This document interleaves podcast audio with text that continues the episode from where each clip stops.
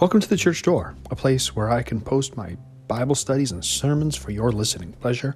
I'm the Reverend Matthew Fenn, pastor of St. Peter's Evangelical Lutheran Church in Stratford, Ontario. Thanks for tuning us in.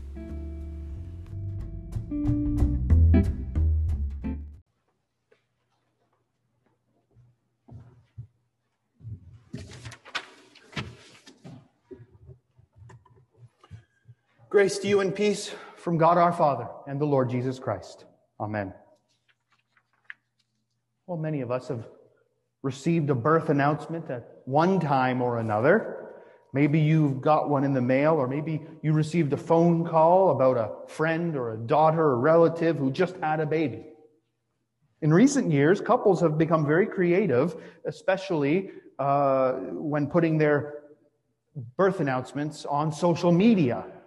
My wife recently told me of one couple who took a picture of their mantle and had put up an extra stocking and put the photo online and let other people guess what the extra stocking meant. Well, as creative and ex- as extravagant as birth announcements go, I think that a multitude of the heavenly host gets top prize for the best birth announcement. We can imagine the fear that suddenly gripped the shepherds' hearts that Christmas Eve. Without warning, they were surrounded by the brightness of God's glory. And they were terrified at the presence of an angel. But the angel quickly reassured them. And they say, he said, what all angels say when they first meet you. Be not afraid. He had good news to bring them. The shepherds had no need to fear because they had actually, they actually had reason for great joy. And that great joy, that good news comes from the announcement of the birth of one specific child. For to you is born this day in the city of David a Savior, who is Christ the Lord. The angel identifies that child by using three terms. This newborn boy is the Savior, he's the Christ, and he's the Lord.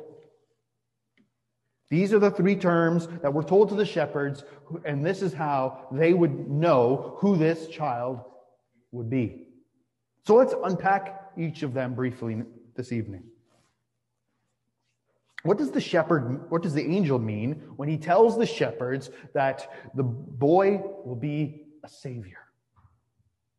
Well, a savior is someone who rescues or saves someone from oppression or danger. What kind of savior is this child going to be? The answer to that question was given to Joseph. The angel, when he told Joseph that the child was going to be born, he said, You shall call his name Jesus, for he will save his people from their sins. He was born to save you from your sins. You and I are in desperate need of some saving. If you have ever sinned against God, then you need a Savior. Sin is not just some social taboo. Sin is rebellion against God. It's our disobedience against His commandments. And that guilt weighs heavy upon us.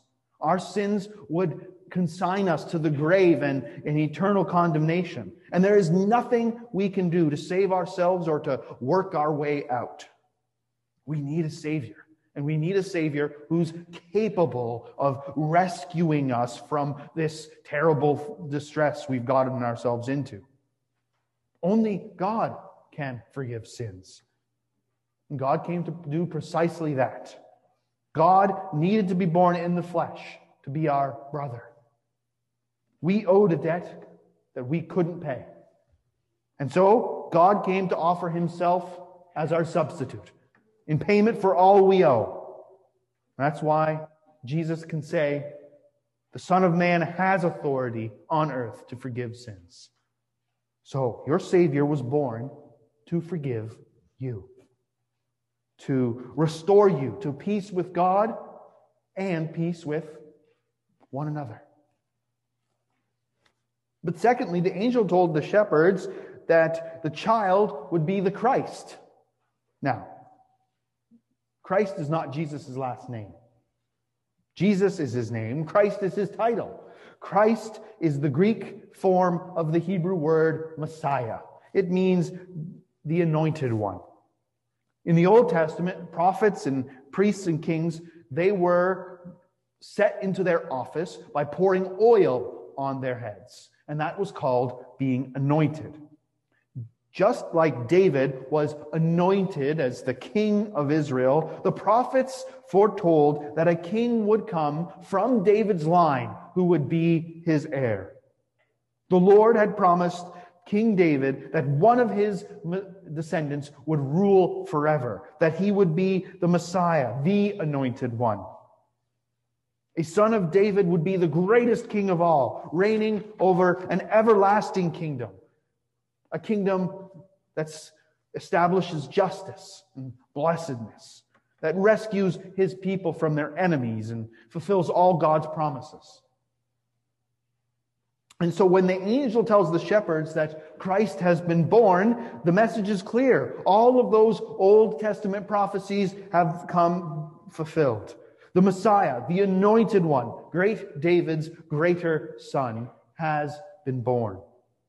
That's why the angel says that the child was born in the city of David. Why call it the city of David? Why not just say the child was born in Bethlehem? because the angel wants them to remember all of those Old Testament prophecies which pointed to the coming of this promised king. Finally, after all the long ages, the Messiah is here. The numerous prophecies, were, which were already centuries old in the first century, are fulfilled in that child. And then finally, the most shocking part of all, the angel announces that this newborn boy is the Lord himself. The word Lord is just a standard way by which we refer to the personal name of God. The Lord is the way Christians address Jesus. When Christians confess the creed every Sunday, we confess our faith. We confess that I believe in one Lord, Jesus Christ, the only begotten Son of God. That baby born that night, lying in a manger, is none other than God Himself, the ruler, the sovereign, the Almighty God, the everlasting Father, the Lord of the universe. Child in the manger is none other than God Himself. We can say nothing more extraordinary than that. God became a child. Stop and think about that just for a moment. God became a child. He became poor like us, miserable and helpless like us, a man of flesh and blood just like us.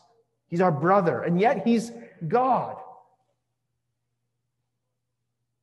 God became a child. God and man have come, become one in his person. That's Christmas in a nutshell. The infinite takes up residence in the finite. The fullness of Godhead dwells bodily. The Creator who fills all things, who made all things, who was before all things, humbled himself in this way. He was born of a virgin in a manger that probably smelled terrible bone of our bone, flesh of our flesh. And yet he still remained God in doing so. And then the angel, the angel choirs show up and they sing, Glory be to God on high, and on earth, peace. Peace and goodwill to men. Christmas is truly celebrated by those who recognize and realize that they have no peace who know that they are poor and incomplete, broken and miserable and helpless. We can have peace at Christmas, though. And the peace that we get at Christmas comes because God Himself came and became a child. God is with the poor and the powerless. This is good news of great joy, and it's the Christian message that we proclaim every year. For to you is born a Savior. To you. Take it personally. You have reason to rejoice and to shout for joy because God sent his Son. The Son of God became a child for you. He was conceived of the Spirit and born of the Virgin Mary for you. He was wrapped in swaddling cloths and lied, laid in a stinky manger for you. No matter who you are, you can rejoice. Rejoice if you are not righteous, because this manger holds one who will justify you. Rejoice if you are weak and sick, because this manger holds one who will make you well. Rejoice if you are in captivity, because this manger holds one who will set you free. Rejoice if you are poor, because this manger holds your true treasure. Rejoice if you are about to die because this manger holds your key to paradise. Rejoice, for Christ is born. Even these many centuries later, this is still good news to all people. He comes to bring peace by reconciling us to God and then reconciling us to one another. If you want to participate in the celebration of Christmas, then we cannot simply sit here like couch potatoes and watch the show.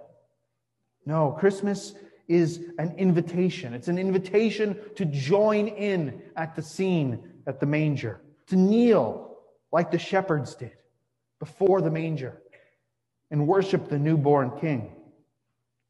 To ponder and think about these mysteries in your heart like the Virgin Mary did.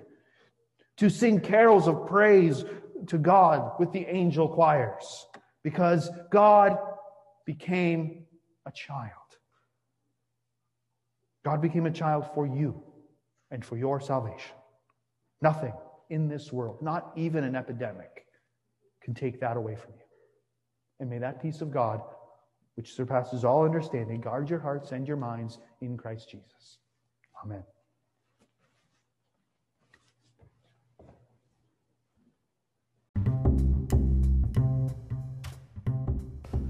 You've been listening to The Church Door. Thanks again for tuning in. If you have any comments, questions, or feedback, you can reach me, Pastor Matthew Fenn, at revfenn, R E V F E N N, at iCloud.com. Look forward to having you with us again next time.